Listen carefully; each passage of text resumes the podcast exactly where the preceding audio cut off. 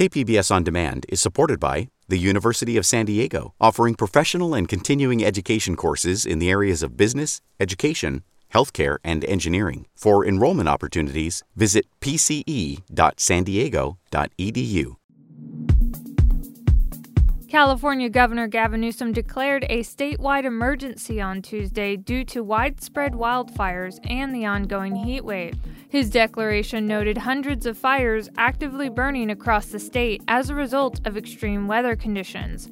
The declaration is aimed at freeing up resources for crews battling the fires. With the heat wave continuing to put pressure on energy supplies, the state system operator declared a Stage two electrical emergency Tuesday. Stage three is when outages can occur. Further along in the show, we'll have more on the state power struggles from K P B S's Eric Anderson.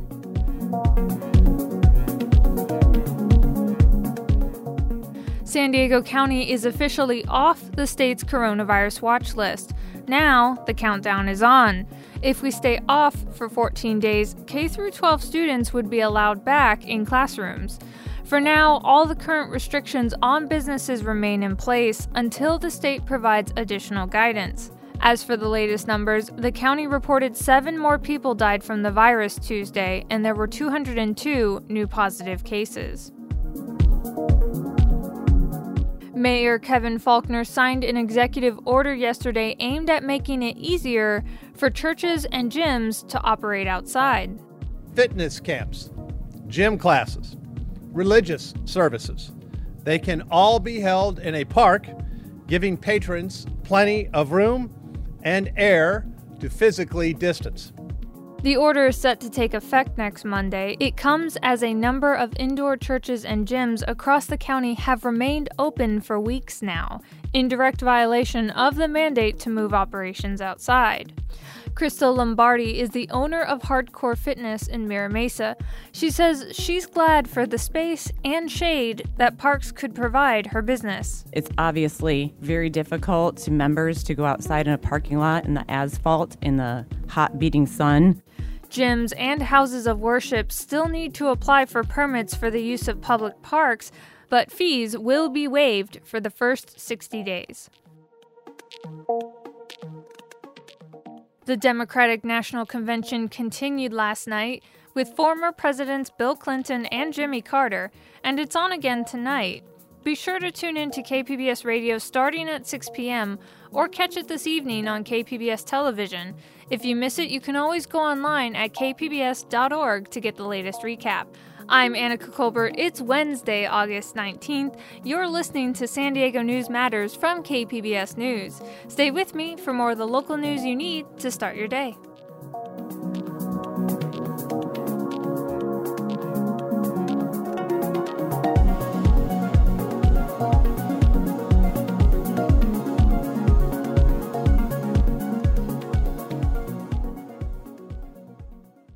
K P B S On Demand is supported by Arizona Raft Adventures, a third-generation family-owned outfitter providing experiential multi-day Colorado River rafting adventures through the Grand Canyon, hiking, exploration, education, and fun. Only a seven-hour drive from San Diego. Learn more at a z raft dot com.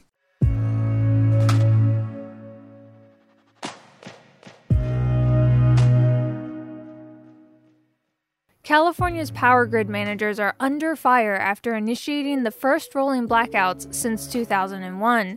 Now, a former utility regulator says it may be time to change the system. K P B S's Eric Anderson reports. The governor is investigating, and critics are calling out the California Independent System Operator for initiating rolling blackouts. Demand for power during the current heat wave is outstripping supply, but a former state utility regulator sees a different picture. Loretta Lynch argues there are plenty of reserves. The utilities have already bought up to one hundred percent of the expected peak, plus fifteen percent more.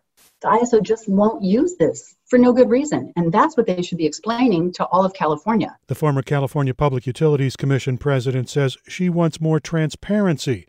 U C Berkeley economist Severin Borenstein sits on the Cal I S O board. He says making contract information public is not a good idea. There is a reason to keep contracts confidential in business dealings. They're trying to get the best deals they can. and making them public could undermine that. Borenstein says grid operators are handling the current situation correctly, although he says the public did deserve more notice before rolling blackouts hit. He says power forecasts predicted energy supplies would be tight if a heat wave hit this summer. That was K P B S environment reporter Eric Anderson.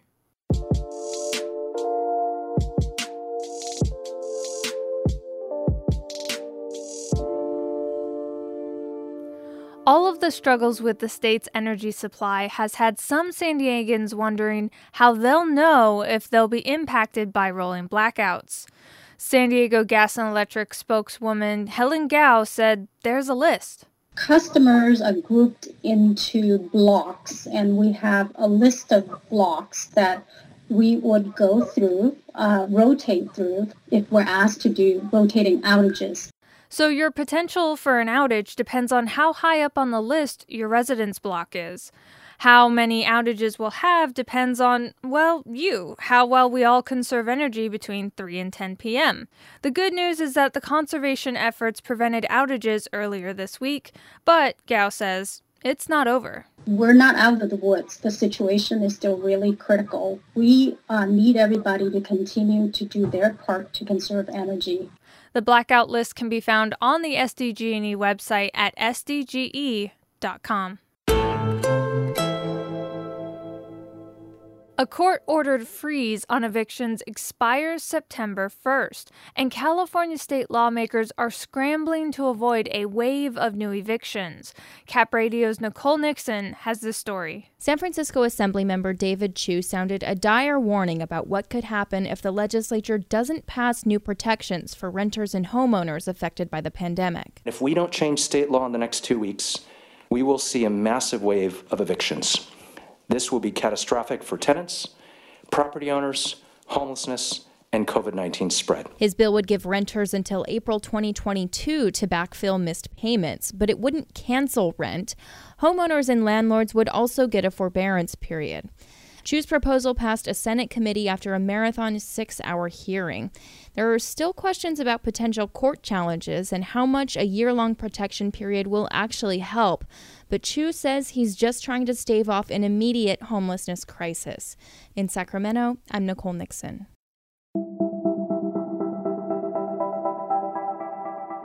More than half of the men locked up at a privately run detention center in Bakersfield have been diagnosed with covid nineteen. That's after a federal judge ordered U S Immigration and Customs Enforcement to test all detainees at the facility. K Q E D's Farida Jazayeri-Romero reports. fifty-six detainees held at the Mesa Verde ICE Processing Center have tested positive for covid nineteen. Early last week, ICE reported just ten positive cases. U S District Judge Vince Chabria says the agency could have avoided the rapidly growing outbreak at the facility. ICE says most of those infected were segregated in a dorm, and at least one man was hospitalized. Last week, Chabria also directed ICE and the GEO Group, which owns and operates Mesa Verde, to regularly test all staffers. Detainees sued in April to force ICE to take steps to prevent an outbreak. Since then, about two hundred people have been released on bail or parole. one hundred six remain detained at Mesa Verde. For the California Report, I'm Farida Jazayeri-Romero.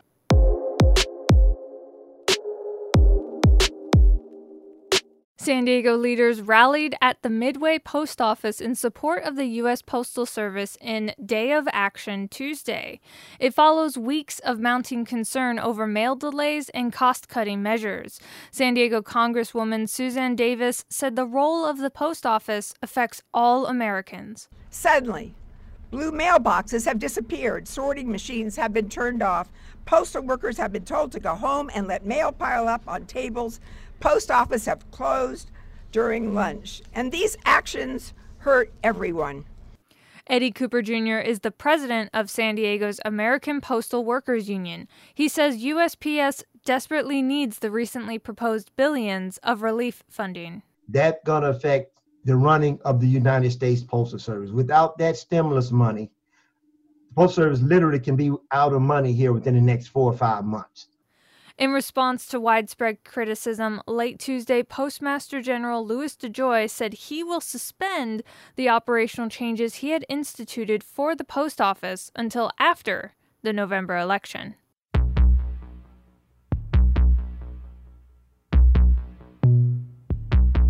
Classrooms might be virtual now, but disruptive student behaviors are still very real, and so are their consequences.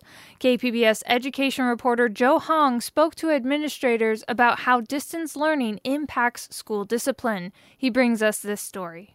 Earlier this month, on the first day of the new school year in the Sweetwater Union High School District, a student brandished a firearm during a virtual class session. The police were called and officers arrived at the student's residence to find that the weapon was a B B gun and no one was harmed. Later in the week, the district, which was the first in the county to start the fall semester, received reports of students sharing pornographic images during online classes. These disruptive behaviors add yet another layer to the challenges facing teachers and administrators as they restart school in the COVID era. Manny Rubio is the spokesman for the Sweetwater Union High School District. He said the expectations for student behavior are the same as they were before the pandemic. If you were in a classroom, it's, you know, respecting your classmates, your fellow classmates, respecting the, the teacher that's in that's in front of you giving the lesson, um, asking questions that are thoughtful and, and very, you know, that are appropriate for the class.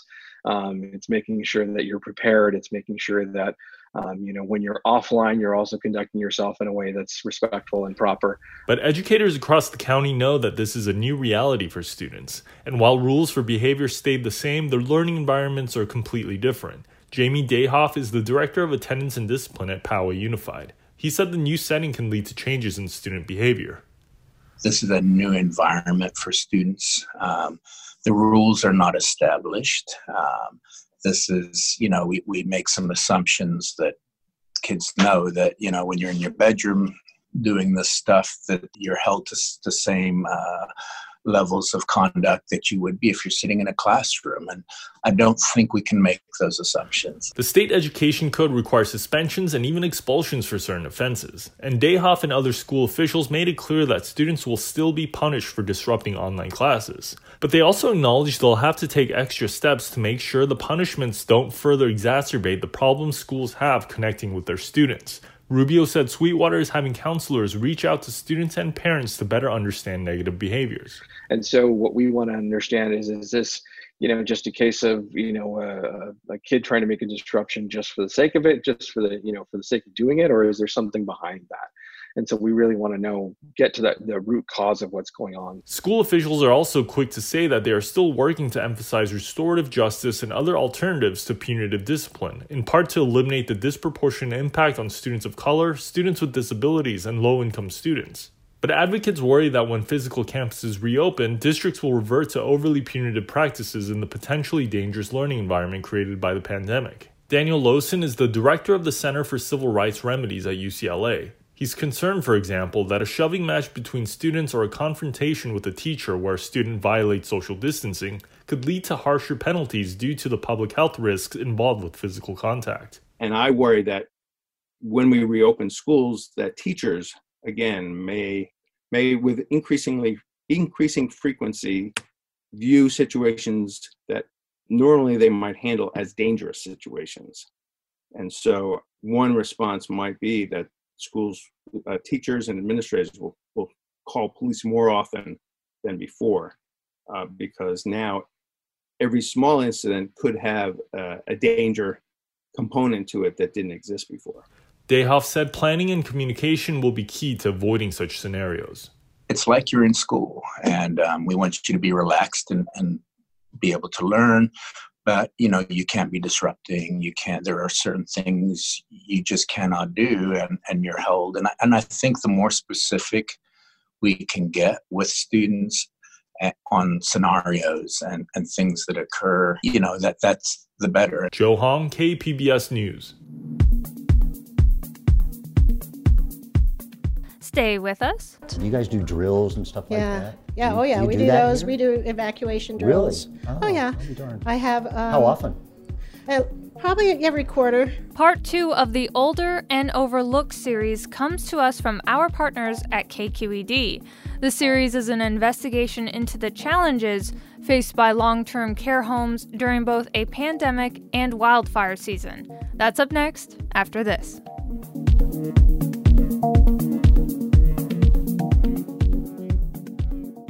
K P B S On Demand is supported by the Museum of Contemporary Art San Diego, offering visitors to the La Jolla campus special exhibitions, collection galleries, coastal vistas, seaside dining, and more. M C A S D dot org.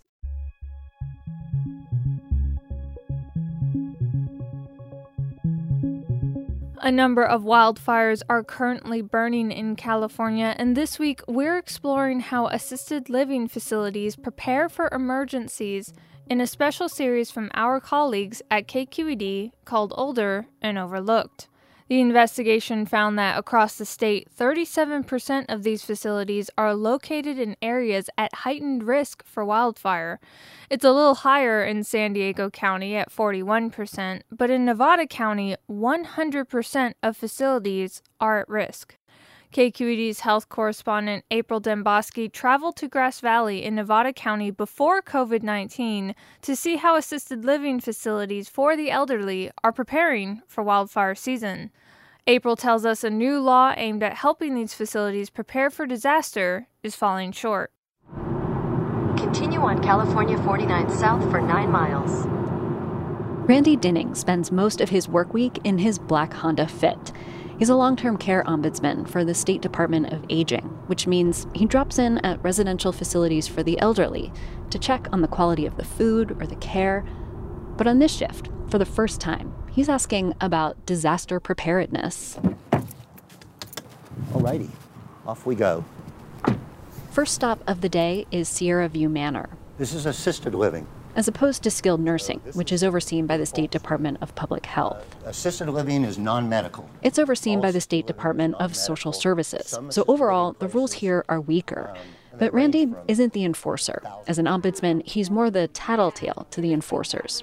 Straight away, he has to talk to the boss. If uh, the boss lady's around. Hi. Administrator Vanessa Laley Tennies comes out, and as Randy tries to ease into questions about disaster planning, she interrupts to say, "We are the best." Well, I'm going to brag right from the beginning. And she begins listing the virtues of her generator, cover the entire building, so and their evacuation plan, within seven minutes, and the, and the go bags they prep for each resident. Do you guys do drills and stuff yeah. like that? Yeah, you, oh yeah, we do, do those. Here? We do evacuation drills. Really? Oh, oh yeah. I'll be darned. I have. Um, How often? Uh, probably every quarter. Every quarter. Yeah. Okay. But the conversation gets awkward when Vanessa reveals they only have one employee on staff overnight, caring for forty-six residents. If wildfire strikes, she says the folks at the skilled nursing facility next door will take them in. But they're not going to have forty-six beds over there. No. She says maybe they'd take them to the local high school. But we're never going to have one of those kinds of emergencies. I insist. But that's exactly what happened nearly three years ago in Santa Rosa when wildfire swept through in the middle of the night. Two assisted living facilities had only a handful of staff, and they left about one hundred elderly residents behind for relatives and police to rescue. One facility burned down, as did eight others across the state that year. That was a, a, a real eye-opener for us, that staff weren't trained. Pan Dickfoss is the enforcer. She oversees licensing for assisted living facilities for the Department of Social Services. She says the new law that took effect last year was a direct response to what happened in Santa Rosa. These fires identified the need for the entire area to be evacuated. Instead of being prepared to escape a kitchen fire, as the older law outlined, facilities now need to have options of where they'll go, two shelter locations for how they're going to get there, plan for transportation, and who will be responsible for what. This bill really strengthened the requirements in an emergency plan. But state data indicates the department is reluctant to enforce them. In twenty eighteen, state inspectors cited just sixty-two facilities for having an insufficient disaster plan. Last year, when the law took effect, they cited two hundred thirty-nine. But that's still just three percent out of nearly seven thousand six hundred facilities across the state. Dickva says inspectors see themselves more as consultants rather than disciplinarians. It's really a collaborative effort across the state between the providers, between the advocates, and the department. But that's not how some advocates for the elderly see the department. It's the provider protection agency, not a consumer protection agency. Chris Murphy runs an advocacy group dedicated to assisted living reform. She and her colleagues have been asking regulators for better evacuation plans and training for a decade. They will rarely come down on the side of the consumer. She says the new law was written by the assisted living industry and doesn't do nearly enough to protect residents. For example, it requires portable evacuation chairs at the top of every stairwell. But facilities are still required to have just one employee on duty overnight for every ninety-nine residents. I don't care how many little evacuation chairs you have. If you have one person trying to do that, nobody's getting out. Murphy says the law also fails to acknowledge how complex residents' health status has gotten. Two decades ago, assisted living was meant for people who needed a little bit of help. Now, more and more are bedridden or have dementia. At the Cascades of Grass Valley Assisted Living Facility, ninety percent of the residents have some form of dementia. Hi, Miss Betty. Hi. Hi, Cleta. Administrator Pepsi Pittman rests her hand on the shoulder of a resident sitting by herself at the kitchen table. All right, are you ready for lunch? For lunch, I thought I was here for breakfast. Research shows that people with dementia are more likely to die after a disaster. But the new law is silent on how to prepare this population.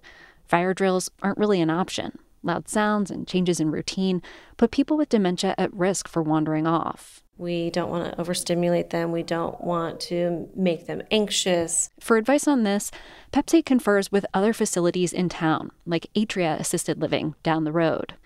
When a brush fire broke out next to Atria's building last fall and they had to evacuate one hundred ten people, staff told the dementia residents they were going on a field trip. You act like it's just another day and we're going for a bus ride. Regional Vice President Andrew Levine says they took everyone to the Crown Plaza Hotel in Sacramento. There, teams got to work making the room safe for people with dementia. We go in, we take out all the coffee machines, we take out the iron, the soaps. Why, why the soaps? Uh, because we don't want them to eat it. You know, we take out everything that potentially could be harmful. Beyond safety, staff went about recreating life at Atria at the hotel. Games, karaoke, dancing. It was a little mini vacation. It was fun. I think I won three bingo games. Betty Johnson and Bud Paul are both ninety-four. So, so we had a nice evening. and uh, Three days and later, when they came back to Grass Valley, staff were in the driveway shaking pom-poms and pouring champagne. They were greeting us, all lined up, welcome home, and you really felt it. But all these efforts were possible because Atria has a corporate office that can mobilize teams of people. Most facilities are smaller and can't afford that. And together, the industry lobbies to keep these kinds of best practices as recommendations rather than law. That was April Dembosky with our reporting partner, K Q E D. Tomorrow, Bodhi Tree Concerts presents Songs of Suffrage, a concert to mark the centennial of the passing of the nineteenth Amendment, granting women the right to vote, although not guaranteeing any women the ability to vote. K P B S arts reporter Beth Accomando has this preview.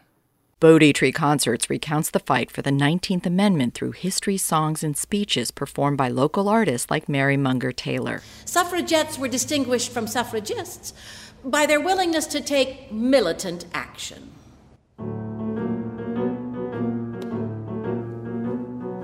We're clearly soldiers in petticoats, dauntless crusaders for women's votes. Though we adore men individually, we agree that as a group, they're rather stupid. Cast off the shackles of yesterday, shoulder to shoulder into the fray. Our daughters' daughters will adore us, and they'll sing in grateful chorus, well done, Sister Suffragettes. Songs of Suffrage is a free event on Facebook and YouTube, but donations are encouraged. Event organizers hope the concert highlights how voting rights are still under attack and the fight for equity continues. On August twentieth, they signed the nineteenth Amendment into law. But the nineteenth Amendment did not enfranchise all women. Black women, Native American women, and other women of color remained disenfranchised for decades. The right to vote did not become a reality for all women in America until the passage of the Voting Rights Act of nineteen sixty-five. But today, voting rights continue to be challenged. For more information, go to bodhi tree concerts dot org. Beth Accomando, K P B S News. I am standing on the shoulders of the ones who came before me. I am stronger for their courage. I am wiser for their words. I am lifted by their Lord. San Diego News Matters is a daily morning news podcast powered by all of the reporters, editors, and producers in the K P B S newsroom. Tune in to K P B S Midday Edition at noon on K P B S Radio, or catch K P B S Evening Edition at five thirty p.m. on K P B S Television to keep up with the news throughout your day. You can also find us on Twitter at K P B S News, or to find our podcast producer, Kinsey Moreland, she's at Kinsey. And as always, you can find more K P B S podcasts like Only Here or Cinema Junkie on our website at k p b s dot org slash podcast, or wherever it is you get your podcasts. Thanks for listening. And the troubles and the challenge, when we know that by our efforts things will be better in the end. They lift me high.